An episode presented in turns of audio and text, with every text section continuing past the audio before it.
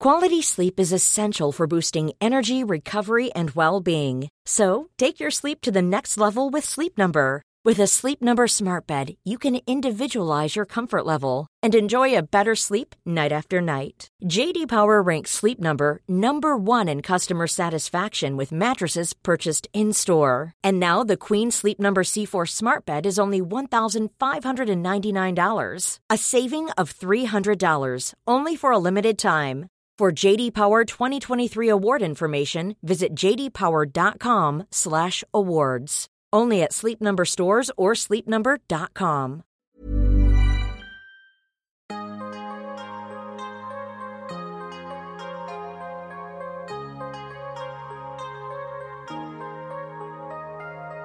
Vores mentale sundhed er nedadgående, og det er til trods for, at vi aldrig har været rigere, aldrig har haft flere muligheder og aldrig har levet længere. Det skal vi tale om. Vi skal tale om alt det, der fylder inde i os. Min erfaring er, at når vi taler højt om de ting, så opdager vi, at der er mange andre, der bøvler med de samme ting. Jeg tror på, at vi kan lære af og inspirere hinanden ved at dele vores sårbarheder, erfaring og viden. Velkommen til Vores Mentale Sundhed, en Mindcare Collective podcast, hvor vi taler om store og små ting, der fylder inde i relateret til mental sundhed. Jeg håber, at du vil lytte med, og at du følger med på min Mindcare Collective profil på Instagram, hvor jeg deler indhold til refleksion, motivation og inspiration. Jeg hedder Lea Helmand.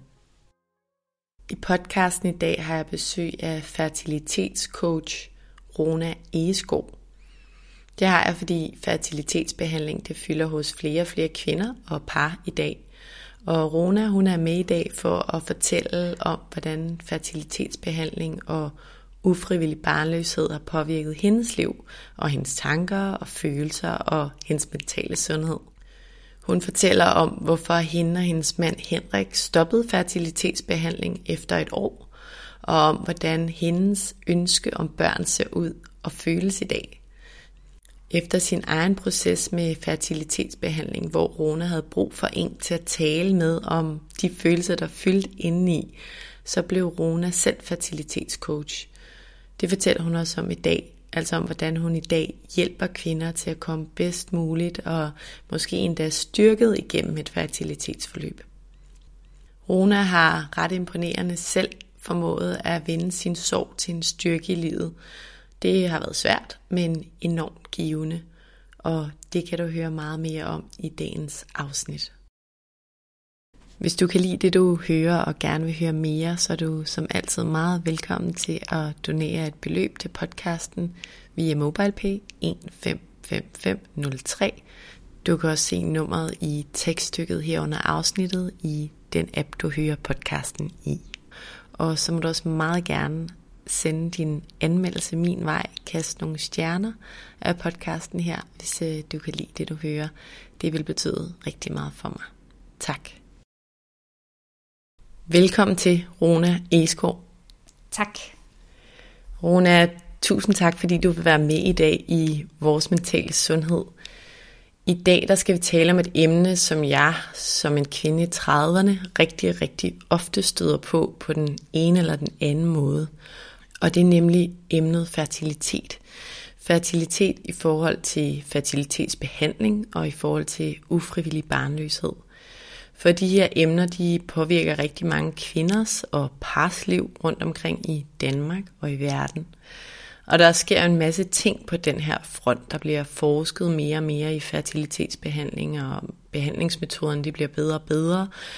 Men ja, der er jo desværre flere og flere, der har behov for fertilitetsbehandling.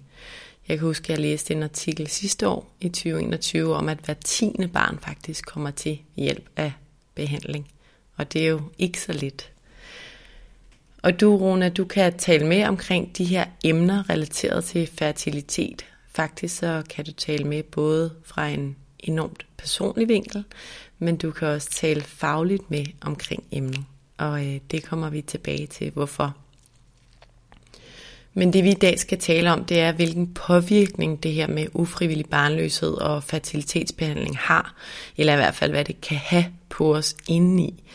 Vi skal tale om, hvordan det påvirker vores tanker og vores humør og ja, vores hverdag. Og så skal vi tale om, hvad vi kan gøre for vores mentale sundhed og trivsel, når vi møder ufrivillig barnløshed og går igennem fertilitetsbehandling, for at komme bedst muligt igennem det, hvis man kan sige det sådan. Og øhm, ja, så inden jeg introducerer dig, vil jeg bare gerne lige en til gang sige tusind tak, fordi du er her og har mod på at åbne op om det her emne, som jo er enormt sårbart, men som mange dealer med. Så tak for det. Rona, du hedder Rona Egeskov, mm. og du er 34 år, og privat så er du gift med Henrik. Du er forsikringsledelses- og coachuddannet, og så har du siden 2013 arbejdet med coaching og ledelse i forsikringsbranchen. På den personlige front, og særlig relevant jo for det her afsnit, så stiftede Henrik og du i 2017 bekendtskab med den ufrivillige barnløshed. I, I havde besluttet jer for at, at ville have børn, men det lykkedes ikke umiddelbart, og heller ikke efter en periode med behandling. Og den her proces, som vi selvfølgelig skal tale meget mere om i det her afsnit, den, den påvirkede jeg begge to mentalt og, og følelsesmæssigt. Og det var faktisk blandt andet i den forbindelse, at du forlod dit ledelsesjob og startede som selvstændig fertilitetscoach. Og det er det, du arbejder med i dag. Du guider og støtter kvinder i fertilitetsbehandling til at have mere glæde, ro og overskud i livet hvad end de har eller får børn, eller ikke har eller ikke får børn. Så Rune, med den introduktion, så tænker jeg, at vi dykker ned i det. Er du klar på det? Jeg er så klar. Dejligt. Som det allerførste, så vil jeg gerne høre dig, hvis vi kigger tilbage på før 2017, altså inden I stifter bekendtskab med den ufrivillige barnløshed, der er Henrik. Hvad tænker du så om at få børn, altså på det her tidspunkt? Hvad, hvad er dine tanker og, og forestillinger om at få børn?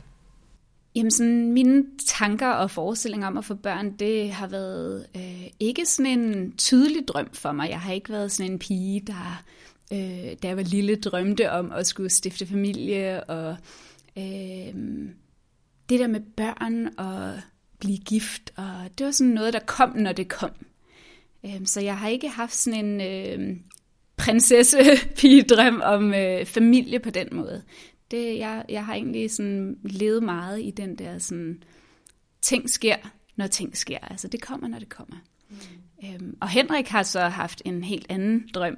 Øh, han har altid ønsket at stifte familie og skabe familie og øh, blive gift, og sådan lidt den mere traditionelle vej, mm. at øh, vi skulle giftes, og så skulle vi have børn. Ja. Så du ville gerne have det, men det var ikke sådan det, der fik dig gennem dagen. Lige præcis. Det har altid været noget, jeg tænkte, jeg skulle have, men ikke sådan øhm, en bevidst drøm. Øhm, sådan det, I det hele taget har jeg ikke været sådan en, en, et menneske, der sådan har drømt. Øh, jeg har sådan været meget i livet, øh, og selvfølgelig haft ting, jeg gerne ville, men ikke sådan drømt om øh, mange år ud i fremtiden, øh, hvad jeg skulle, eller hvad jeg ville. Eller... Når jeg hører det sådan helt uafhængigt af, af emnet, vi, vi skal tale om i dag, så synes jeg, det lyder som en enormt sund tilgang til livet. Jeg tror, mange af os, det har vi også været inde på i tidligere afsnit, har en, en drøm om mange ting, og man må selvfølgelig gerne drømme, og det skal man også, men, men vi kan til tider også øh, være meget i den drøm, øh, mere end vi er lige nu og i processen frem mod den drøm. Og øhm, det tror jeg er mega værdifuldt at, at kunne være her og nu. Så øh, det synes jeg også lyder som en, som en positiv ting at kunne. Absolut. Mm. Det har så ikke været bevidst, øh, at jeg har ikke haft øh, drømme lang tid ude i fremtiden. Øh, det tror jeg bare har sådan ligget til, at det var sådan, jeg greb livet an. Ja, og vi er jo alle sammen forskellige og fået det med os på en eller anden måde, men, øhm, men, men det er vi.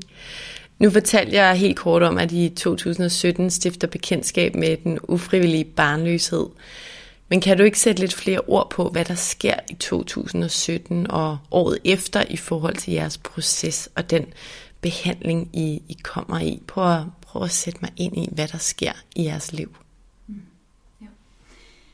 Vi blev gift, og øh, det er rigtig dejligt, og noget tid efter tænker vi, at øh, nu øh, skal vi have børn.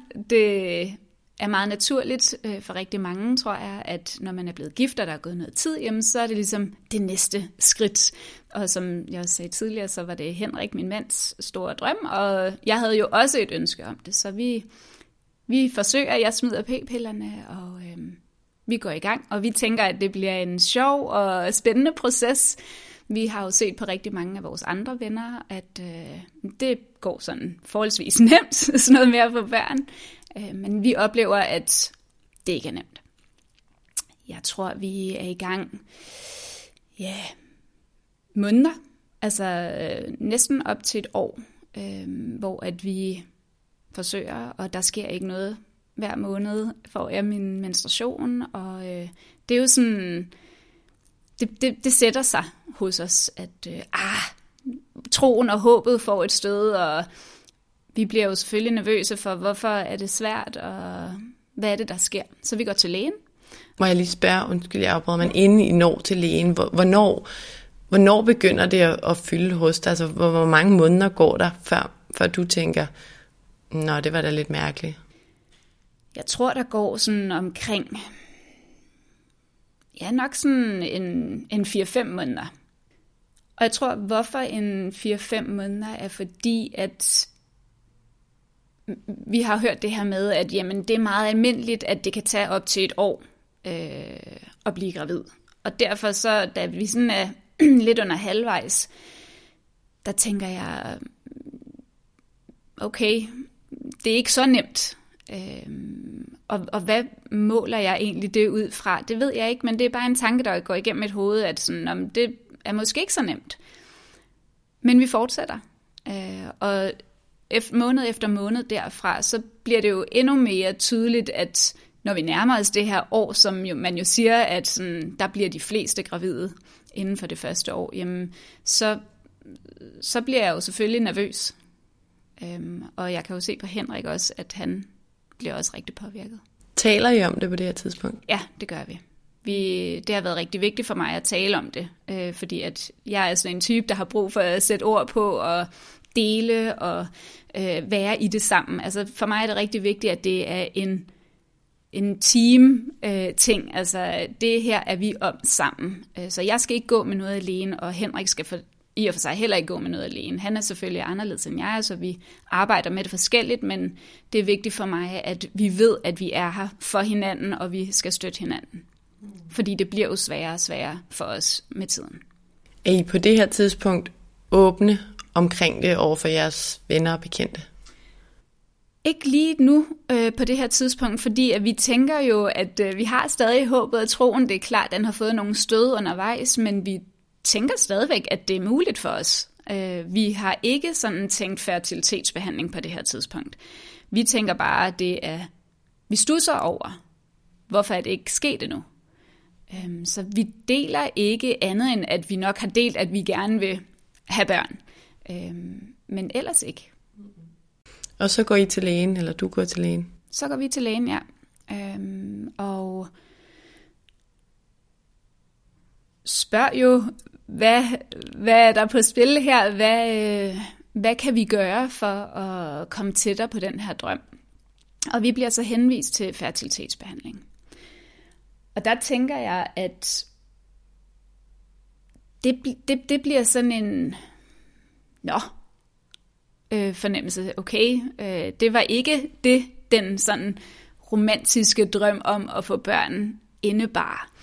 Det er jo for rigtig mange, i hvert fald for os, øh, sådan en lidt sorgfuld ting, at når den der romantiske forestilling om at lige pludselig opdage, at man er gravid, og man kan fejre det på den sådan øh, romantiske måde, og sådan, at den kommer højst sandsynligt ikke til at ske. I hvert fald ikke, som det ser ud nu. Så vi starter i fertilitetsbehandling. Ja. Og hvad tænker du der? Jeg tror, at jeg tænker, at øh, det er okay. Vi ser ad, øh, når man starter i fertilitetsbehandling, nu siger man, øh, jeg, da vi startede i fertilitetsbehandling, der lægerne var meget positive og optimistiske. Vi fejlede jo ikke noget. Vi var det, man kaldte uforklarligt ufrivilligt barnløse, så der var jo ikke en årsag på det tidspunkt. Og bare lige for dem, der ikke ved det, det betyder, at når man kigger på kvinden og hendes æg og hendes cyklus, så ser alt fint ud, og det samme med mandens sædkvalitet. Lige præcis. At jeg gik jo selvfølgelig igennem nogle undersøgelser øh, og får tjekket øh, diverse ting og sager, og der var ikke noget at finde der. Øh, så man kan sige, når man bliver øh, uforklarligt ufrivilligt barnløs erklæret det, jamen så er det fordi, de har tjekket for de ting, de normalt tjekker for, og der er ingenting at finde i det. Hvordan føles det, at man ikke kan få en forklaring på, hvorfor man ikke kan blive gravid? Jamen det er jo en frustration i sig selv. Øh, for os, for mig, var det... Jeg ved ikke, om jeg kan sige, at det havde været nemmere for mig at få at vide, at der var noget galt, fordi det har jeg ikke prøvet. Og i virkeligheden så er det heller ikke så vigtigt, om det er det ene eller det andet. For mig det at være uforklarligt, jamen det handlede jo om, at der var ikke noget, jeg kunne gribe i. Så det vil sige, at hvis man forestiller sig det, en, en palette med en masse øh, farver, jamen jeg vidste ikke rigtig, hvilken farve jeg skulle gå efter, fordi der kunne være mange ting, og alligevel måske ingenting. Så det var sådan en yderligere frustration for mig, at jamen hvad så? Hvad skal jeg så gøre for, at jeg får den her drøm opfyldt? Ja, jeg kan virkelig godt sætte mig ind i den der frustration, og jeg tror, man nu handler det her om en, en kæmpe ting i livet, som jo er om at få børn, men jeg tror, der er mange, der oplever det her med, om det så er kroniske smerter, eller nu, at jeg, jeg skal slet ikke sidestille problemet, men at jeg har haft sådan nogle ja, virkelig problemer med mine bihuler i mange, mange år, mm. og jeg har simpelthen fået dem undersøgt på alle verdens måder. Og et, jeg har stadig ikke i dag fået et klart svar på, hvad det er, der gør ondt. Jeg har fået nogle måske mest af alt hypoteser, der der gør, at jeg kan gøre nogle ting, der, der virker lidt. Men, men den der frustration i, jeg ved slet ikke egentlig, hvor jeg skal starte med at lede, og hvad der er mest rigtigt, og er det medicinsk videnskab, eller er det det alternative, eller er der nogen, der kan kombinationen, og er det er enormt energidrænende. Ja, og det, jeg tror faktisk godt, man kan sammenligne det. Øh, selvfølgelig er det pakket ind forskelligt, men følelsen, frustrationen, tankerne kan sagtens være de samme. Det der med, hvor skal man gribe? Man ved ikke, alle muligheder er åbne. Og det er en frustration i sig selv. Hvor skal man starte, som du siger? Er det, altså, hvor skal man kigge hen? Er det alternativt? Er det ikke? Øh, og sådan var det også rigtig meget for mig. I begynder den her fertilitetsproces. Kan du ikke fortælle mig lidt om, Rona? For jeg ved, at, at den jo påvirkede jer ikke særlig positivt. Hvordan fyldte den, og hvad var det for nogle tanker og følelser, den, den bragte med sig, både hos dig og, og hos Henrik? Jo, vi var fyldt med spænding og optimisme, og vi var fyldt med håb og tro på det her. Og øh, lidt efter lidt, så sniger der sig jo den her sorg og frustration og magtesløshed og frygt og utålmodighed sig ind det blev lige pludselig et samsurje af både alle de sådan glædesfyldte positive følelser og tanker, men også rigtig meget alt det, der var svært. Og jeg tror, det som øh, var sværest, det var det her kontroltab og den her uvidshed. Altså, øh, hvornår, altså, hvornår lykkes det? Og det er jo et eller andet sted det der med, øh, jeg kan godt nogle gange blive lidt sådan det lykkedes eller ikke lykkedes. Jeg har lidt modstand på det ord, fordi at man er jo også lykkedes, selvom man ikke får børn. Så jeg tror, at for mig var den der uvidshed svær at håndtere, fordi at hvor lang tid skulle jeg tage hormoner, hvor lang tid skulle jeg ændre min livsstil for at opnå mm. det her. Hvad ændrede du ved din livsstil? Ja, jeg vil næsten, det er næsten nemmere for mig at sige, hvad jeg ikke ændrede. Øh, når man er i fertilitetsbehandling, da vi var i fertilitetsbehandling, der blev vi jo rådgivet øh, med gode intentioner omkring, hvad kunne vi gøre for at sikre, altså øh, øge, ris- øh, øge sandsynligheden for, at, øh, at vi kunne blive gravide. Så vi fik jo både gode råd omkring kost og motion, sociale sammenhænge, øh, altså alt kosttilskud, alternativ behandling, det var, jamen, det er en hård livsstil faktisk at gå i, i fertilitetsbehandling, fordi det påvirker så mange områder af ens liv.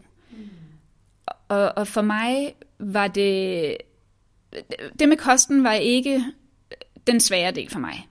Jeg kunne sagtens øh, have en, en fin tilgang til, at så jeg spiser varieret og sundt, og nogle gange usundt, og det har jeg det fint med. Det er sådan, det er at være i livet.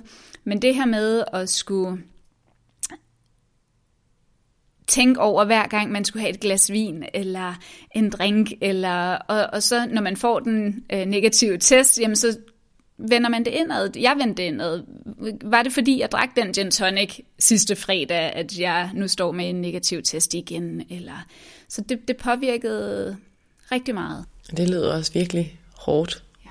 og urimeligt. Jeg tænker også, at øh, selvom man måske bliver tvunget i situationstegn til en sundere livsstil, sådan objektivt set, så kan det i sig selv jo være fint, men det gør jo også, at man konstant bliver mindet om, at man er i gang med noget, og man har den her kamp, og har en drøm, der på en eller anden måde måske gør lidt ondt. Så man bliver i hvert fald mindet om det ofte, når man skal lave alle de her ændringer, tænker jeg. Helt rigtigt. Kan du fortælle lidt mere om øhm, den her proces, altså sådan lidt mere lavpraktisk, hvad, hvad er det, der fylder, eller hvornår fylder det? Nu fortæller du det med gin tonic, det er, et, det er et godt eksempel, men for, for os, der ikke har prøvet det, og sikkert også for dem, der har prøvet det, der kan genkende noget, men hvornår er det, det fylder i løbet af sådan en hverdag? Der er jo rigtig mange trigger, hvis man kan sige det sådan. Øhm, der er, apropos kosttilskud, hvis du har valgt at tage nogle kosttilskud jamen så hver gang du tager din vitaminpille, som du ikke har tidligere gjort, så er det jo en påmindelse. Når du er i fertilitetsbehandling, tager du hormoner. Det gør du øh, hver dag, alt efter, øh, altså om det er 14 dage eller hvor lang tid, det kommer selvfølgelig an på, hvilken øh, slags behandling du er igennem. Men den daglige øh, dosering påminder dig jo også om, at det her, det var ikke måden, jeg havde forestillet mig, at jeg skulle have børn på. Så er der jo selvfølgelig, når du går på arbejde, så har du måske nogle kollegaer, som annoncerer en graviditet. Det kan også være dine veninder, eller hvem end det måtte være. Så det er jo også en påminder. Så er der motionen, hvis man dyrker sådan noget. Det var øh, faktisk en af mine største frustrationer. Det var, at jeg havde tidligere dyrket CrossFit i otte år. Det blev jeg rådgivet om ikke at gøre, fordi det øh, måske var for hårdt for min krop. Så det der, jeg egentlig fandt livskvalitet i, en gin tonic en gang imellem, og øh, gå til træning tre gange om ugen og give den en over nakken for at komme ud med alle de følelser, jeg havde, jamen det blev jeg egentlig rådgivet til ikke at gøre. Og igen vil jeg gerne sige, at det var jo en rådgivning, der var i gode intentioner. For mig duede det bare ikke. Det duede ikke for mig at skulle tænke over enhver ting, jeg gjorde, og fordi jeg tror på, at den stress, det kan give, påvirker negativt. Der er lavet masser af undersøgelser i udlandet, der viser, at stress er forbundet med, din, med sandsynligheden i forhold til at blive gravid. Mm. Og den troede jeg mere på, for jeg kunne mærke, hvordan det påvirkede mig negativt i kroppen, når jeg hele tiden blev påmindet om det, jeg ikke havde, og hvad det gjorde ved mig. Mm. Så jeg, med tiden fandt jeg jo ud af, at jeg blev nødt til at vende blikket indad og spørge mig selv, har jeg lyst til at følge de råd, jeg har fået, som blev givet med gode intentioner, eller har jeg brug for at mærke efter, hvad der er rigtigt for mig, for at jeg kan være lige nu og her og være nærværende? Og det er jo også et kæmpe spørgsmål, der kan være sådan lidt farligt at svare på egentlig, ikke? fordi man, vil, man har jo den her drøm, og man vil jo alt andet lige virkelig gerne, at, at det barn kommer, tænker jeg, når man er i det. Nu nævner du selv lidt øh, det her med, når, når, når veninderne eller kollegerne annoncerer en graviditet, og når man er i 30'erne, så kan man jo ikke undgå, at det boomer med baby omkring en. Øhm, både ja, med venner, bekendte og kollegaer i fjernsynet og alle steder. Jeg kan huske, øh, det var så sådan til den positive side, men det der med, da, da jeg blev gravid, så lægger man også lige pludselig mærke til, hvor mange gravide der er omkring en, og da jeg købte en barnevogn, lagde jeg mærke til alle, der havde den samme, eller en forskellig barnevogn for mig. Jeg tænker, det må være det samme, øh, bare med modsat fortegn, når man så ønsker sig at være gravid, men ikke er det, og ser alle om, omkring en. Kan du ikke fortælle lidt mere om sådan, jeg tænker, man, man ønsker det bedste for sine venner og kollegaer og andre folk i verden langt hen ad vejen. Men den der følelse, man står tilbage med, når, når andre ja, fortæller, at de, de skal have det, du drømmer allermest om på det tidspunkt, og, og ikke selv har det. Hvad gør det ved dig? Jo, altså for mig var der to ting i det. Øh, den ene var, at øh, som du siger, at man ser jo det, man selv er fyldt op af. Så når man selv gerne vil have børn, jeg gerne vil have børn, jamen så er jeg jo fokuseret på de små børn, møder der på min alder går med små børn og barnevogne osv. Og, og det, øhm, det gjorde naturligvis ondt, fordi det var jo en påmindelse om det, jeg gerne ville have. Men det var ikke det, der fyldte mest for mig. Altså, som sagt, øh, var der to ting i det, at min veninders graviditeter øh, mindede mig øh, om det, jeg længtes efter, men ikke kunne få. Og jeg, jeg opdager egentlig i den proces, at to følelser faktisk godt kan sameksistere. Og det er jo den her følelse af virkelig stor glæde over, at mine gode veninder får det, som jeg længes efter, men samtidig en sorg over det, jeg ikke kan få. Så det var faktisk en ny opdagelse for mig, det der med, at hov, øh, glæde, lykke kan godt øh, gå hånd i hånd med sorg og frustration og øh, misundelse. Og det var sådan en, en vild opdagelse. Talte du højt om det, for jeg tænker, det er en meget relevant øh, opdagelse i, i den verden, vi lever i, og hvor mange i 30'erne får børn, og mange ikke får børn. Hvad, hvad, gør du ved den opdagelse? Fortæller du dine venner om den? Det gør jeg.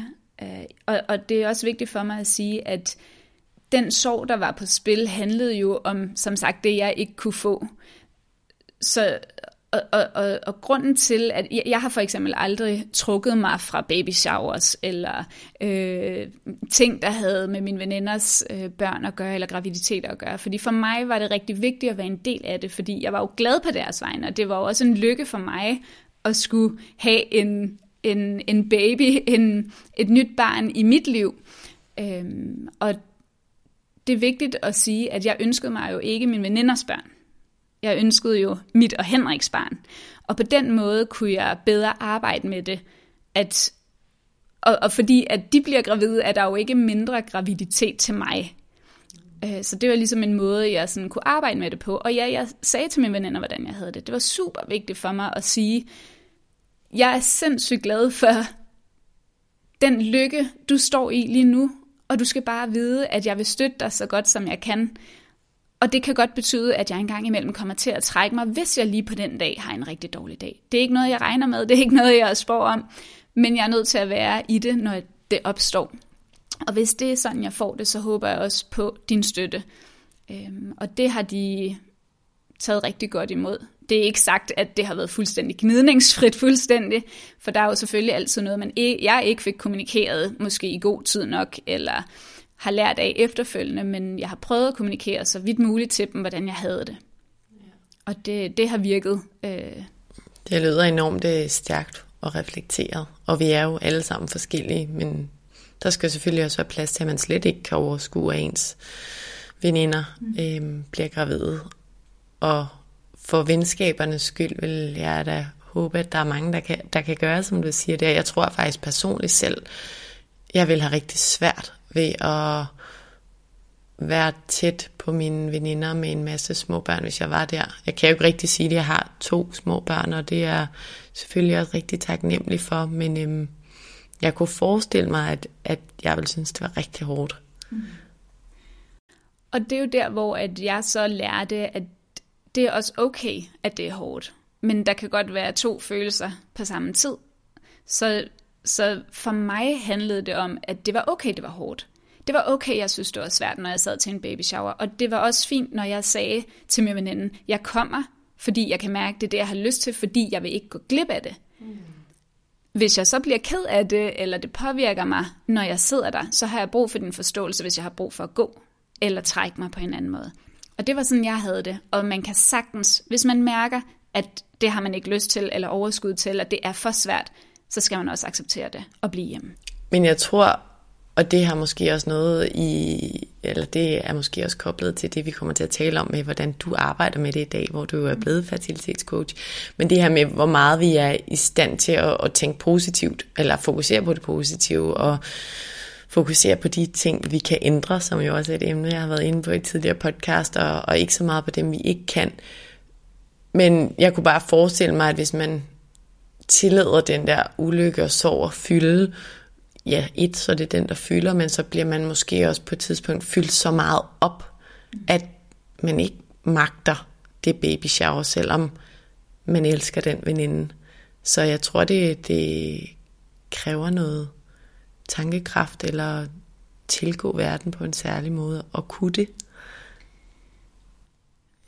Ja, mm, ja og nej. Altså, jeg tror, vi er forskellige. Så hvis man, øh, jeg kunne sagtens forestille mig, at hvis jeg var blevet i det længere, at så var jeg, så var mine kræfter sluppet op, eller hvad man siger. Øh, så var mit, øh, min positive øh, tilgang måske en anden. Og igen, så skal man jo huske på, at det er jo individuelt igen, hvordan man vælger, øh, og hvordan man håndterer og vælger at være i det. Og nogle gange vælger man heller ikke. Så er det bare sådan. Og når man ikke går til en baby shower, så vælger man jo at lytte til sig selv, at i dag er det bare ikke.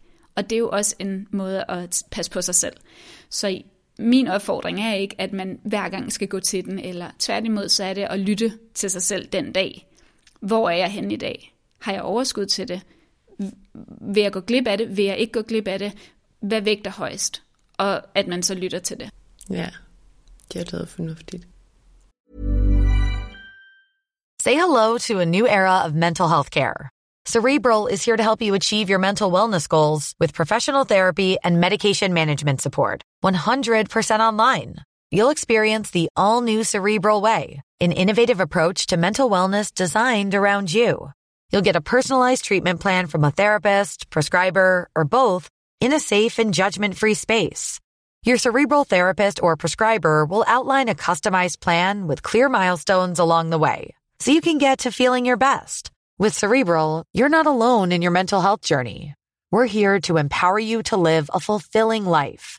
So take that first step towards a brighter future and sign up today at cerebral.com slash podcast and use code ACasts to get 15% off your first month. Offer only valid on monthly plans. Other exclusions may apply. Offer ends July 31st, 2024. See site for details. Quality sleep is essential for boosting energy, recovery, and well-being. So take your sleep to the next level with Sleep Number. With a Sleep Number smart bed, you can individualize your comfort level and enjoy a better sleep night after night. JD Power ranks Sleep Number number 1 in customer satisfaction with mattresses purchased in-store. And now the Queen Sleep Number C4 smart bed is only $1,599, a saving of $300 only for a limited time.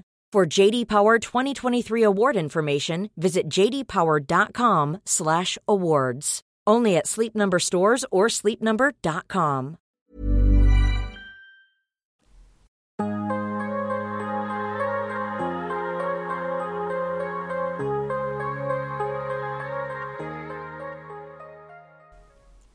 I forhold til det her med venskaber, kan du så ikke fortælle lidt om, om du har nogle råd til, hvad man som veninde eller ven til en i fertilitetsbehandling kan gøre. Altså, jeg tænker, at folk jo, som vi også har talt om, selvfølgelig er forskellige i forhold til også, hvor meget de vil eller ikke vil tale om det her emne, og hvor åbne de er omkring det, de går igennem. Men hvis man var ven til dig, da du var i fertilitetsprocessen, hvordan foretræk du så, at man håndterede det her emne i, i, relation, i jeres relation?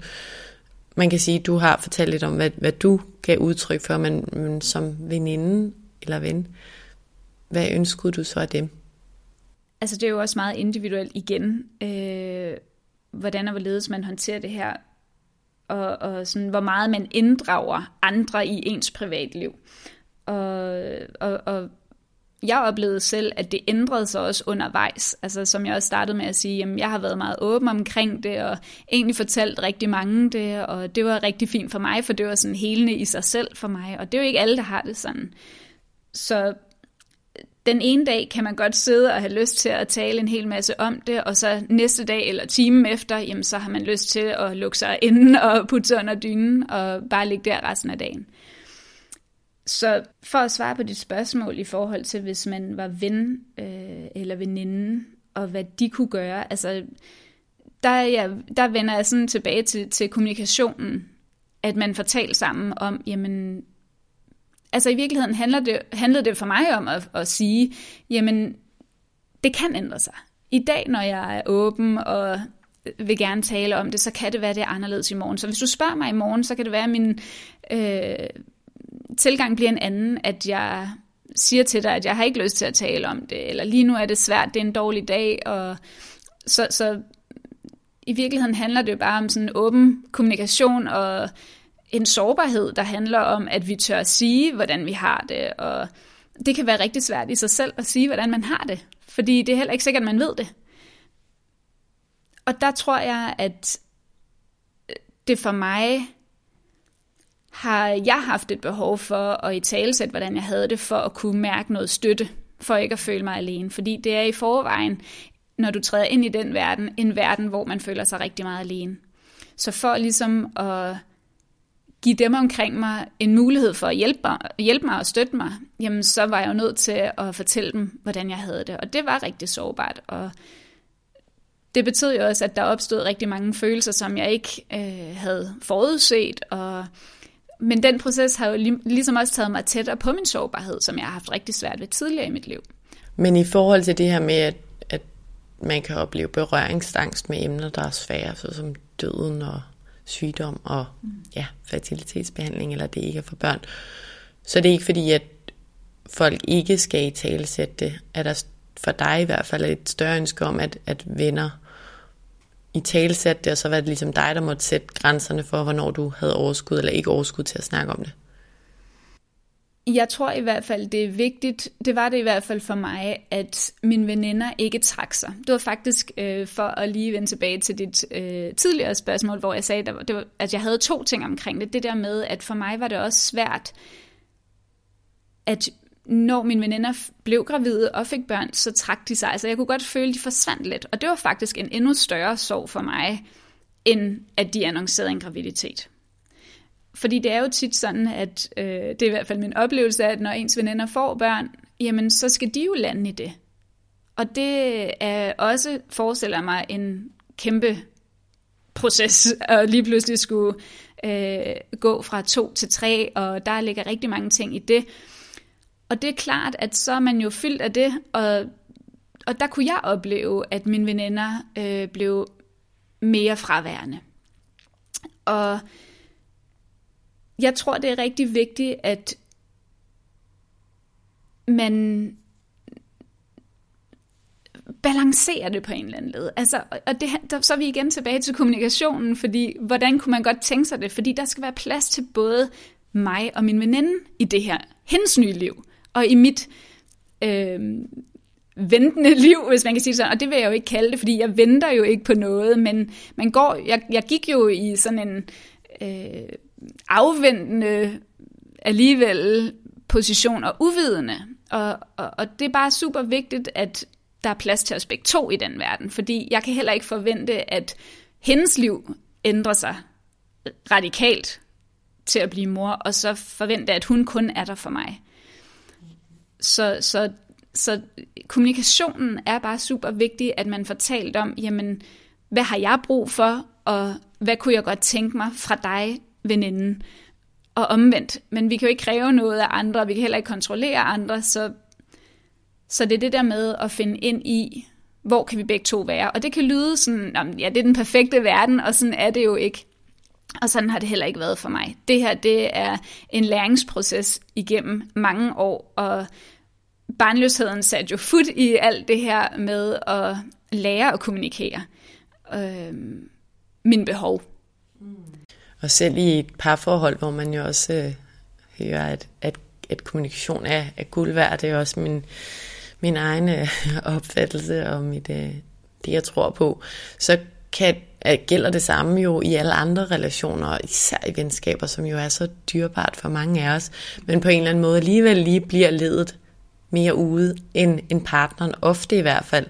Og så skal der måske lidt mere til nogle gange, at man, at man får taget den der kommunikation, som kan være svær, men enormt vigtig. Ikke? Jo, jo og, og for mig handlede det også om, at hvad er sværest? Er det sværest at sige til min veninde, at jeg savner dig?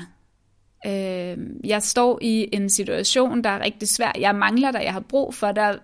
Må jeg komme forbi dig, inden at vores venskab glider ud i sandet? Mm. Og for mig var det klart, at nemmere af de to at række ud, end at jeg skulle føle, at hun forsvandt. Fordi det er jo netop det, som jeg sagde tidligere, at, at det kan være en af de ting, der er rigtig svære, når ens veninder får børn. Det er, at jeg følte, at de forsvandt lidt. Øh, og det kunne jeg mærke var sværere for mig, end at jeg så måtte række lidt ekstra ud og sige, hvordan jeg havde det. Og jeg oplevede også, at når jeg så sagde det, jamen, så havde det en positiv virkning. Og øhm, i forhold til dit tidligere spørgsmål, hvis jeg lige må øh, bringe ind, for der, der kom lige noget til mig i forhold til, du efterspurgte nogle øh, tanker til, hvis man var ven eller veninde. Og der får jeg bare lige lyst til at sige, at det kan være en rigtig god idé at tale med sin veninde om, hvordan man annoncerer en graviditet. Det, øh, jeg kunne i hvert fald selv erfare, at øh, det blev gjort på mange måder, og der var noget, jeg foretrak mere end andet.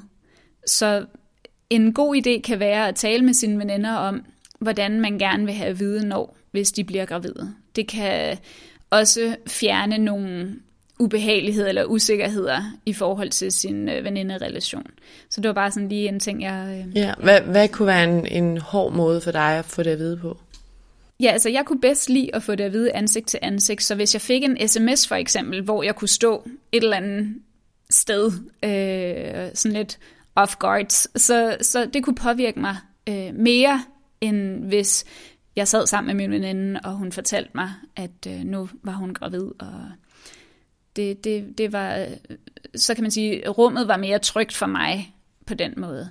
Ja, vigtig point, for jeg tror virkelig, det er også et, et sted, hvor folk kan være forskellige. At nogen måske sådan, puha, så kan de lige dele med deres egne følelser og tanker før, øh, hvis de sidder alene med den der sms. Og, og så kan jeg samtidig sagtens føle det der med, når man er der med den anden og har relationen og kontakten. Men, øh, men relevant at nævne, at, at den samtale kan være en god idé.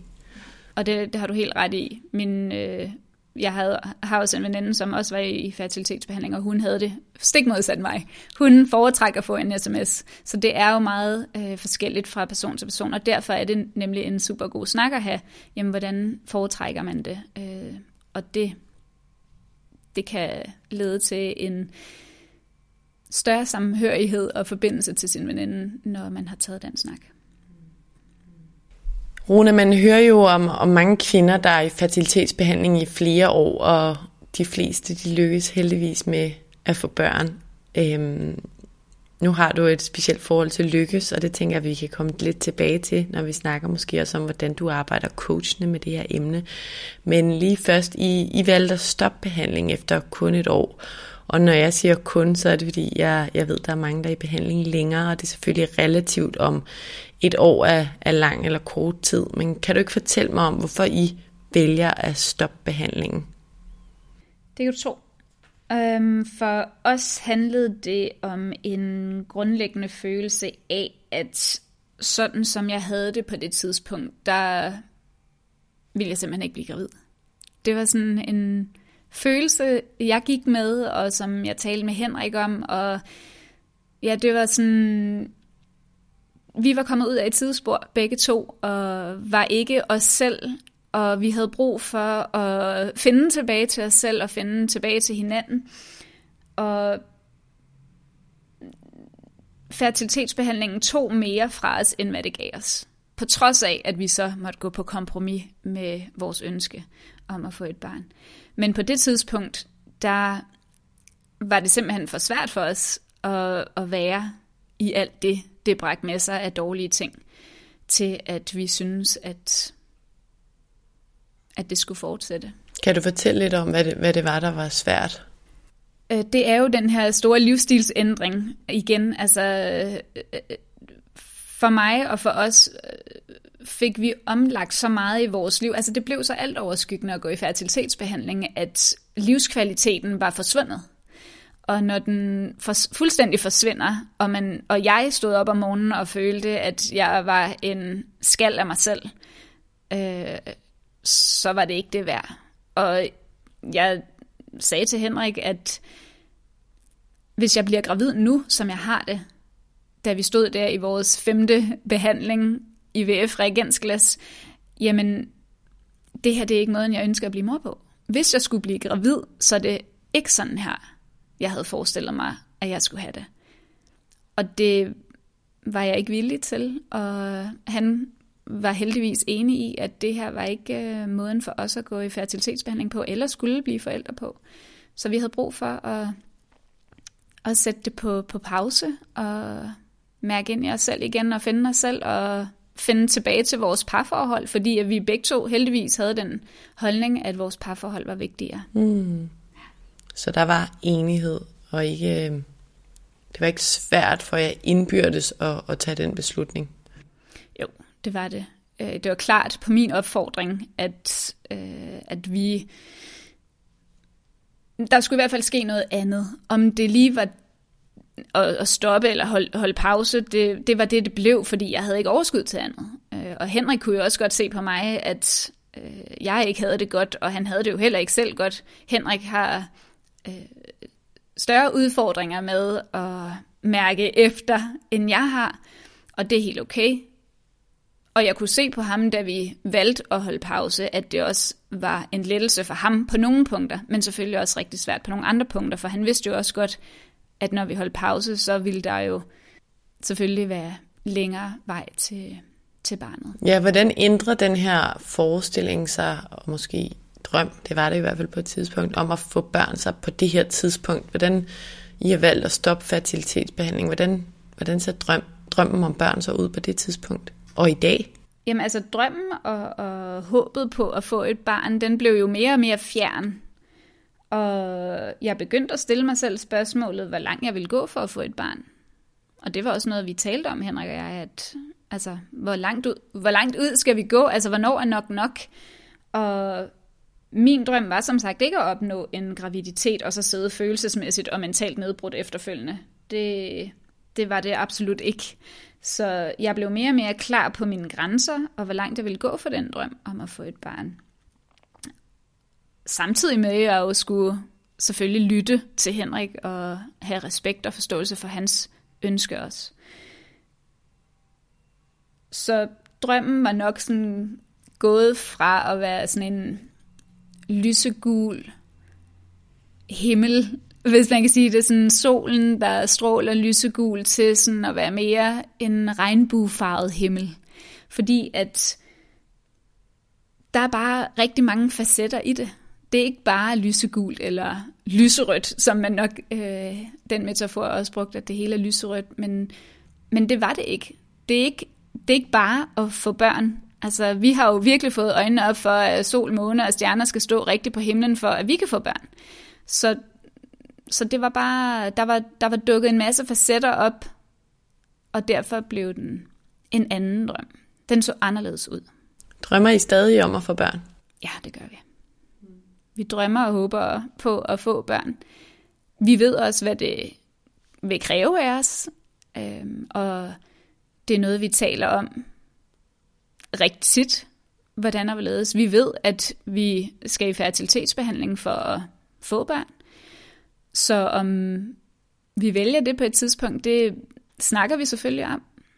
Øhm, det skulle så efterfølgende, som jeg lige vil indskyde, det er, at øh, det viser senere øh, via nogle private undersøgelser, at Henriks sædkvalitet ikke var, som øh, vi havde forestillet os, så det havde nok ikke lykkedes os at opnå en graviditet i fertilitetsbehandling på det andet tidspunkt. Rune, som jeg nævnte kort i introduktionen, så øhm, vælger du efter den her proces at starte som selvstændig fertilitetscoach, fordi du, som du selv har fortalt mig, ja, selv manglede en, du kunne tale med omkring den her udfordring i livet, da du var i forløbet. Kan du ikke fortælle lidt mere om, hvad, hvad det var, du savnede? Hvad, hvad manglede du, som kunne have hjulpet dig? Jo, altså jeg manglede jo en, der kunne hjælpe mig med at forstå de her tanker, jeg havde. Jeg opdagede jo, at jeg havde rigtig mange sådan, øh, ubehagelige tanker, øh, som jo kom bag på mig. Altså, det kunne godt være en misundelsestanke, hvor jeg tænkte, ej, jeg, hvis jeg kan tænke sådan om min veninde, når hun siger sådan, er jeg så en god veninde, eller er det, er det normalt i gåseøjne at tænke sådan? Og der var opstået rigtig mange tanker, som jeg havde brug for at forvente. Så kunne jeg godt øh, sidde med den altså, følelse af, at jeg havde brug for en at tale med omkring de følelser, jeg havde. Altså, der opstod jo rigtig mange følelser. Det var også det, jeg var inde på tidligere, at følelser kan godt samme eksistere, og jeg mærkede en hel masse, jeg følte en hel masse, så at have en at tale med omkring de nye følelser, jeg blev bekendt med, det havde, det havde været rart for mig. Og så, ja, alt det her med kommunikation, det er ikke noget, jeg har oplevet, at man bare er født med den kæmpe gave, at man kan kommunikere alle ens behov, og det er måske heller ikke målet, fordi at man kan ikke alt eller intet, det er jo en både og. Men en, der kunne hjælpe mig med at blive bedre til at i talesætte mine behov, og det jeg havde brug for, både i forhold til Henrik og min familie og veninder og kollegaer og så videre på det her tidspunkt. Og så en, der kunne stille mig de gode spørgsmål. Hvad mine grænser var, og her tænker jeg på grænser i forhold til omlægningen af livsstil. Altså at finde sig selv i alle de der råd, man får. Og nu, når jeg siger de der råd, man får, så er det jo både dem fra fertilitetslægen i forhold til ens livsstil, men det er lige så meget alle de råd og kommentarer, man får fra omverdenen, veninder og så videre, så videre, og Øh, det kan også være helt fremmede mennesker, der kommer med gode råd til, hvordan man skal agere, når man ikke bare kan få børn. Og det kan være svært i sig selv at håndtere fremmedes eller veninders eller venners øh, kommentarer. Så en, der kunne stille mig de gode spørgsmål omkring, hvordan jeg gerne vil være i det hele. Og kunne være autentisk i det, nærværende i det, det synes jeg var rigtig, rigtig svært. Det var en kæmpe udfordring for mig at være mig i det her. Fordi jeg bare gerne ville gøre det rigtigt, så jeg kunne blive gravid. Og, og når, da jeg stod i det der, var jeg fuldstændig tunnelsynet. Det var alt overskyggende. Så, så en, der kunne hjælpe mig med at finde tilbage til mig, det havde jeg brug for. Og så ikke mindst en, der kunne hjælpe mig med at, at tage hånd om den frygt, som fyldte rigtig meget for mig. Øh, og den er, hvad nu hvis jeg ikke bliver mor? Det, det var en, både en forfærdelig tanke, og derfor også følelse, og hvem er jeg, hvis jeg ikke bliver mor? Hvordan kan jeg være i et samfund, hvor at man taler ind i kernefamilier, og det er det eneste rigtige, og hvem er jeg? Står jeg så uden for fællesskabet resten af mit liv? Og det havde jeg brug for en til at tale med, og kunne være med den frygt og omfavne den, og få øje på, jamen, okay, hvad så, hvis jeg ikke bliver mor? Hvad, hvad kan jeg så? Hvem er jeg så? Det kan jeg virkelig godt forstå, at du, du havde brug for. Især det sidste samfundsmæssige, du, du nævner, det er jo det er jo det, hele samfundet handler om på rigtig mange punkter i hvert fald. Vi, vi hylder ikke forældre uden børn på, på samme måde, som vi, som vi hylder forældre med børn, eller det, er man jo, når, eller det har man jo, når man er med forældre. Og det er jo det, vores institutioner handler om. Og, og det er måske også her, vi lige kan tale om det der med lykkes. Fordi du sagde, at jeg ikke lykkes, hvis jeg ikke får børn. Kan du ikke lige knytte nogle kommentarer til det? Jo for mig er der lige så meget kommunikation i det fra samfundet og omverdenen, at det er jo meget det her med, øh, at vi taler om, at fertilitetsbehandlingen lykkedes. Og jeg prøver at i talesætte det, at når behandlingen ender ud i et barn, fordi at jeg føler, at jeg er lykkedes som et menneske, selvom jeg ikke får børn. Fordi at for mig handler mit liv ikke om at få børn. Det er ligesom, øh, hvis du forestiller dig et træ og sådan stammen, det er sådan fundamentet af mig, det er mig, og så er der en masse grene på den her træstamme, ikke? Og der er fertilitetsbehandling og barnløshed en del, altså en, en gren. Det er jo ikke mig som menneske. Og, og det har været virkelig vigtigt for mig at finde ind til det der med, at jamen, hvem er jeg så? Hvad vil jeg gerne bruge mit liv på? Fordi hvad er livet? Og børn tilfører for nogen mening, men ikke nødvendigvis os alle sammen. Så hvad er det, jeg gerne vil tilføre mit liv af mening, hvis ikke jeg får børn? Også hvis jeg får børn, fordi at jeg kunne ikke forestille mig, at hvis jeg fik børn, at det var meningen med mit liv. Jeg tænker, at, og det kan også skifte, tror jeg, alt efter tiden. At det kan føles i starten, når man får børn måske, som om, at det er hele meningen med livet, og det synes jeg er rigtig dejligt. Men det kan jo også godt ændre sig. Det er i hvert fald det, jeg har hørt fra nogen, der har børn, at jamen, det kan fylde rigtig meget på et tidspunkt, og det er ikke ens betydende, at man ikke elsker sine børn, at man så finder noget anden mening. Og i virkeligheden, så er det jo også måske lidt... Øhm, ja, altså jeg vil bare gerne have, at den står åben. Altså sådan, at det er individuelt, hvad der er meningen med livet. Og det at være lykkes med noget, altså det at lykkes og være lykkedes, det er man altså, fordi Altså det er man allerede. Du er lykkedes som menneske. Du er jo her. Du er et menneske, og det er bare super vigtigt at få øje på. Hvad vil du sige er, er meningen med at få børn? Ud fra dit eget perspektiv. Um, jeg tror, at øh, nu er det jo kun noget, jeg kan forestille mig, fordi jeg har jo ikke børn. Så, men det, jeg kunne forestille mig, det er, at det er sådan en ønske om en ny og en anden form for kærlighed.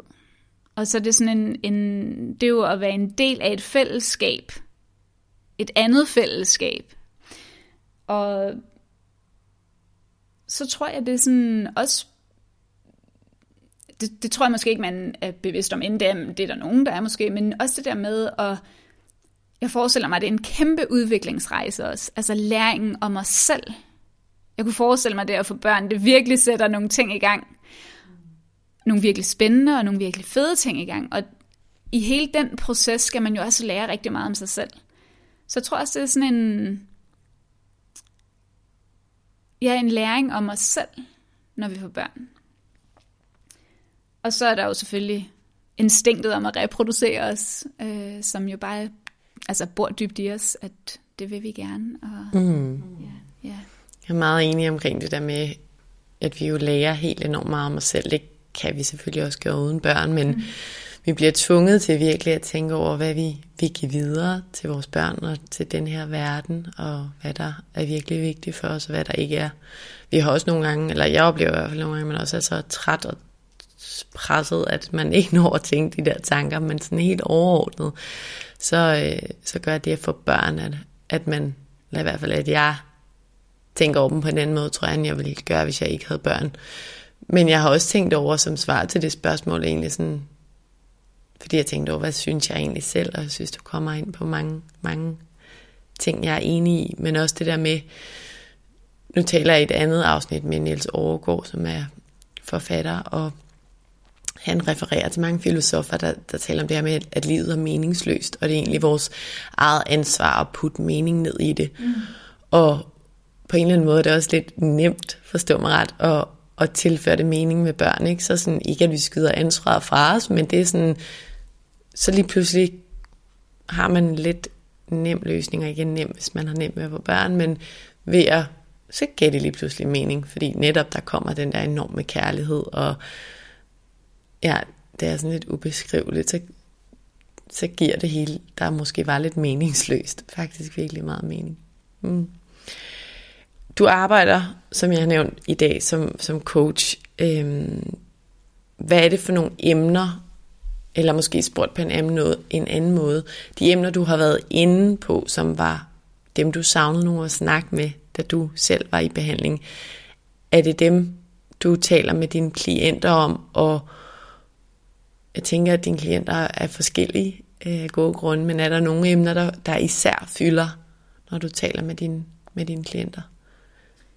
Ja, og ja, de er jo meget forskellige, men der er... Øh, det er ofte de samme ting, der gør sig gældende. Og, og jeg hjælper dem jo med alt det, jeg selv havde brug for. Og det er i virkeligheden at skabe klarhed. sådan som jeg ser det, hvis vi skal tage det sådan lidt op øh, i helikopteren. Og, og når jeg siger klarhed, så er det klarhed over, hvad der er vigtigt i livet, og hvad man har kontrol over. Og klarhed i forhold til ens tanker og følelser. Tillad at være med det, der er. Det tror jeg, det var for mig altafgørende, at jeg turde være med alt det, der var. Og, også, og det var derfor, det også var vigtigt for mig at være åben, fordi at ja, jeg blev øh, skuffet og frustreret og sorgfuld og vred og alt muligt andet, og at tillade at vise andre, at sådan er mit liv også, det var rigtig vigtigt for mig, og det var en befrielse for mig, fordi det gjorde jo, at jeg var autentisk, og det er klart en af mine store værdier, at være autentisk. Så, så det hjælper jeg dem også med. Og så vores handlemønstre og overbevisninger. Altså, det kan være nemt at overbevise sig selv om, at man er sådan en, der er i fertilitetsbehandling, eller man er sådan en dårlig kvinde, der ikke kan lave børn, eller hvad end det kunne være. Og det, det skal vi simpelthen arbejde med, at det er ikke sådan, det forholder sig. Og så er det jo selvfølgelig øh, i forlængelse af det, hvordan man kan være selvkærlig. Være god ved sig selv. I en periode, som kan være kortere eller længere, hvordan man kan være god over for sig selv, når man er kan blive rigtig udfordret. Og så er det igen, som jeg vender tilbage til flere og flere gange, kommunikationen. Altså det, den kommunikation, både ud mod sit parforhold og sine nære relationer og sin arbejdsplads, det er alfa og omega. Det er simpelthen så vigtigt. Og så er accepten og anerkendelsen af, at den historie, man har, det, øh, det kommer man ikke uden om, og det er også okay. Og at vi får øje på det her med, at man er altså, jeg er mere end barnløs, og man er mere end barnløs, du er mere end barnløs, øh, når du går igennem det, du gør. Mm. Så det, det, var, det, det er noget af det, som, som jeg har erfaring med af emner, der rører sig rigtig meget. Så når der skal skabes klarhed, og at man får de her håndgribelige redskaber, mm. så kan man tage sin power tilbage. Mm. Og det er noget af det, jeg rigtig gerne vil støtte med. Yeah. Ja. Og jeg tror, min, min egen erfaring for, for terapi, som har handlet om noget helt andet, det er også nogle gange det der med, det kan godt være, at, at det ikke nødvendigvis er rocket science, det der mm. bliver talt om, men og kan det bare være guld værd at fortælle om tingene, for det første med en tredje part, venner og partnere er også fantastiske, men, mm. men for nogen, der egentlig ikke sådan lige kender dig og dem, du er omkring, og har et forhold til dem, og bare få vendt tingene lidt for, på hovedet, og, og sagt det højt. Mm. Øhm, nu var jeg inde på før, at jeg tror, jeg ville have det virkelig svært, hvis, hvis jeg var barnløs. Mm. Og jeg tror i den grad, jeg ville have, have brug for nogen, der kunne minde mig om de ting, jeg måske godt dybest ind vidste, men mm. måske ikke lige havde overskud til at finde frem, øhm, når livet var, var, var svært på den front. Så jeg synes, det giver rigtig god mening. Rune, jeg synes, du siger en masse ting, der, der lyder rigtig værdifuldt i mine ører, når man er der, hvor du er.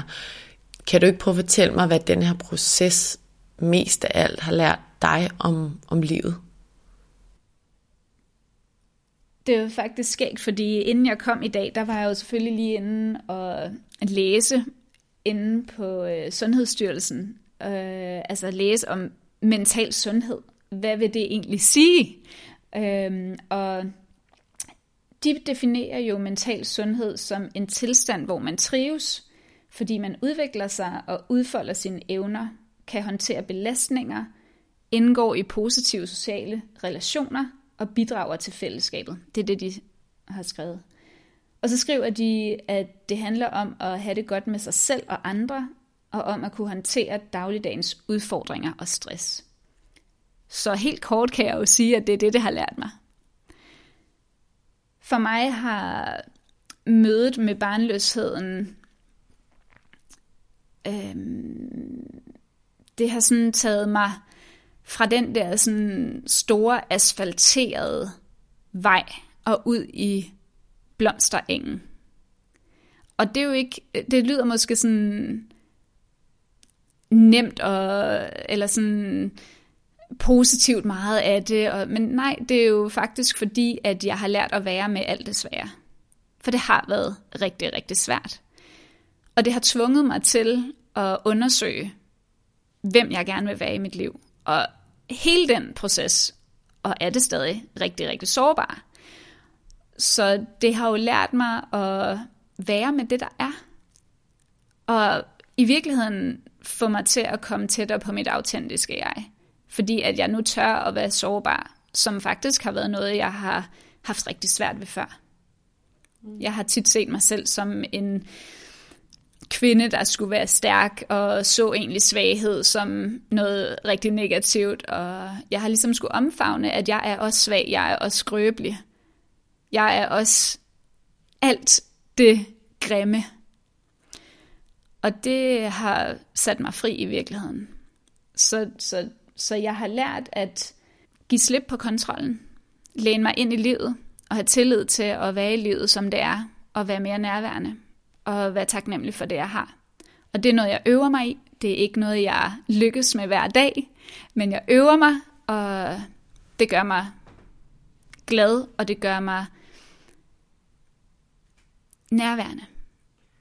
Jeg skulle lige til at stille et spørgsmål. Er du lykkedes med det? Fordi så vil jeg gerne vide, hvordan du, hvordan du har opnået alt det. Men jeg kan huske første gang, vi talte sammen, så fortalte du mig også om det her med, hvordan du på en eller anden måde har fået den her proces til at være en styrke, og få det til at være noget power, og det synes jeg bare er enormt beundringsværdigt. Og det tror jeg, at der er mange af os, der kan lære af øhm, det der med at omfavne livet med alt det, det bringer, for det vil også bringe modgang, og for nogle af os mere end for andre. Mm. Øhm, så det tror jeg, hvis vi gerne vil være friest og gladest i det her liv, så tror jeg, det er en evne, vi skal stræbe os på at have. Runa, tror du, at du kan få et lige så lykkeligt liv uden børn som med børn? Jeg er ikke i tvivl om, at jeg kan få et lykkeligt liv. Jeg, når du siger lige så lykkeligt, så føler jeg, at vi sammenligner, og det har jeg faktisk ikke brug for. Jeg har brug for, at, at man er i det, man er i, og det er jo det nærvær er, det er at arbejde med det, man har. Og jeg tror helt sikkert på, at jeg kan få et lykkeligt liv. Nu sagde du det faktisk lige tidligere selv, at de her filosofer siger, at livet er, hvad livet er, hvad, hvad vi gør for, at det bliver meningsfuldt er op til os. Og det tror jeg på. For det, jeg har lært os, det er, at lykken kommer ikke med et barn. Lykken findes i mig. Så det handler om, hvor jeg kigger hen. Og jeg er helt opmærksom på, at jeg vil blive besøgt af sorgen resten af mit liv, hvis jeg ikke får børn. Så håber jeg, at jeg kan få arbejdet så meget med mig selv, at den gæst, der hedder sorgen, vil komme mindre og mindre på besøg.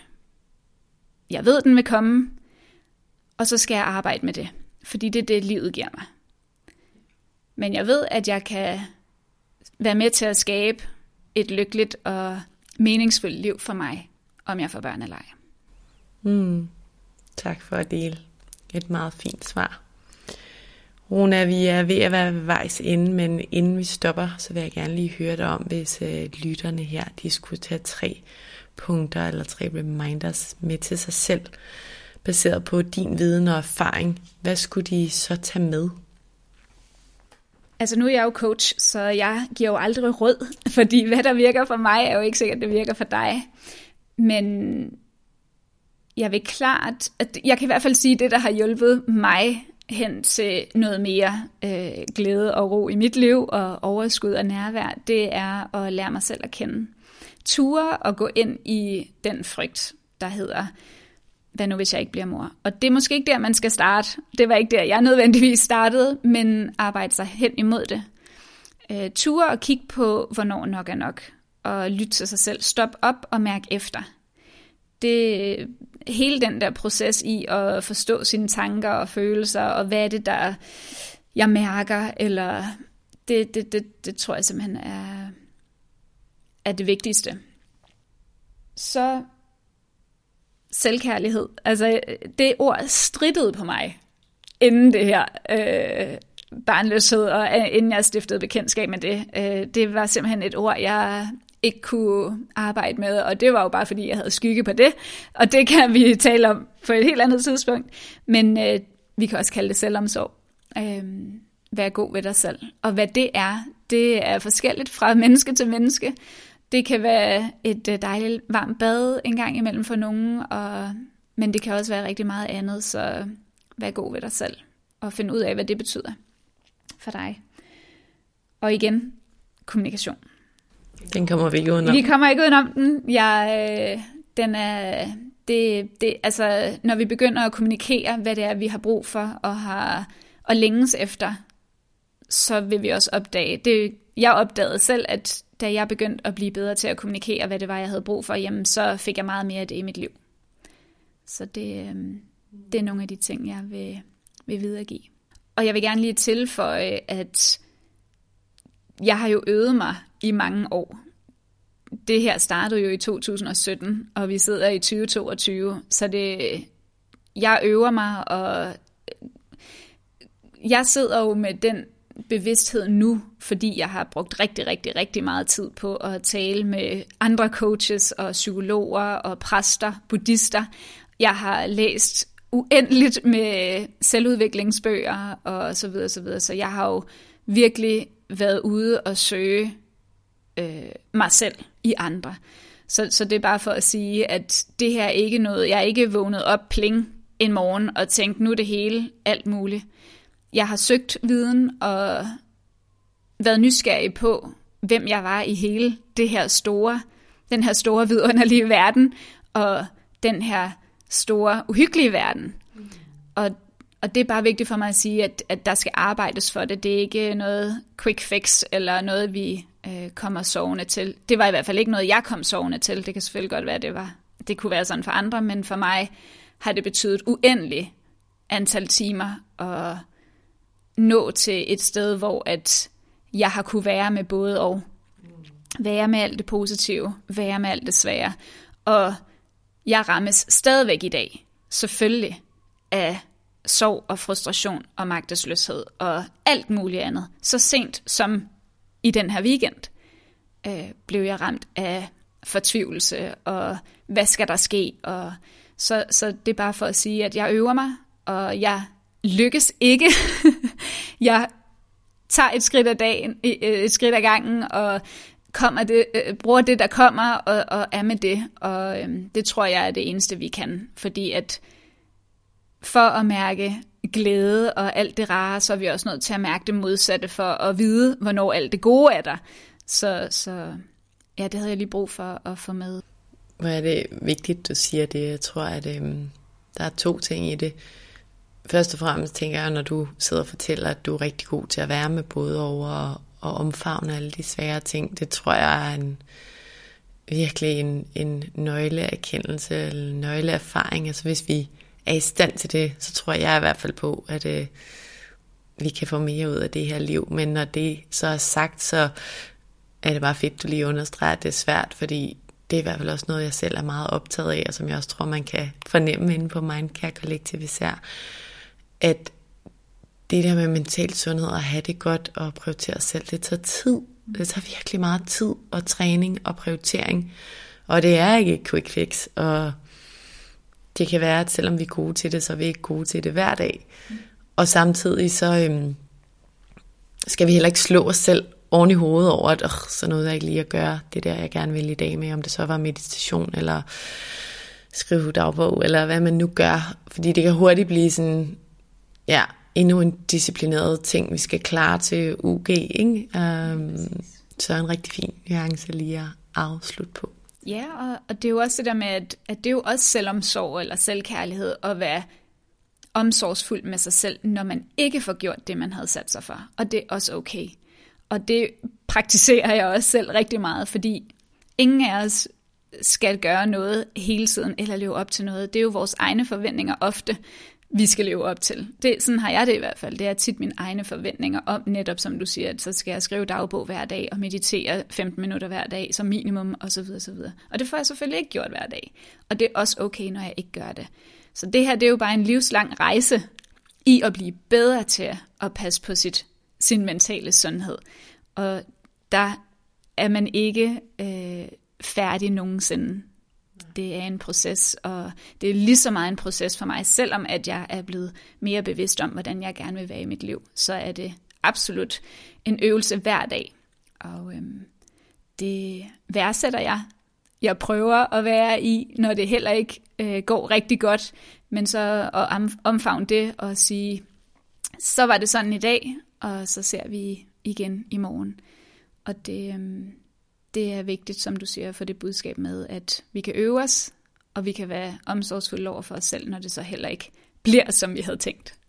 Ja, en rigtig fin måde at afslutte på. Tak for det, Rune. Og tak fordi du vil være med i dag. Og fordi du ja, så åbent og ærligt vælger at dele ud af dine sårbarheder. Det synes jeg er virkelig stærkt og, og vigtigt. Og måske er der nogen derude, der baseret på den her snak føler sig lidt mindre alene, eller lidt mindre forkerte, eller måske lidt mere inspireret. Det er i hvert fald formålet, og øhm, jeg er rigtig glad for, at du vil være med. Tak for det. Selv tak. Dejligt, at jeg måtte være her.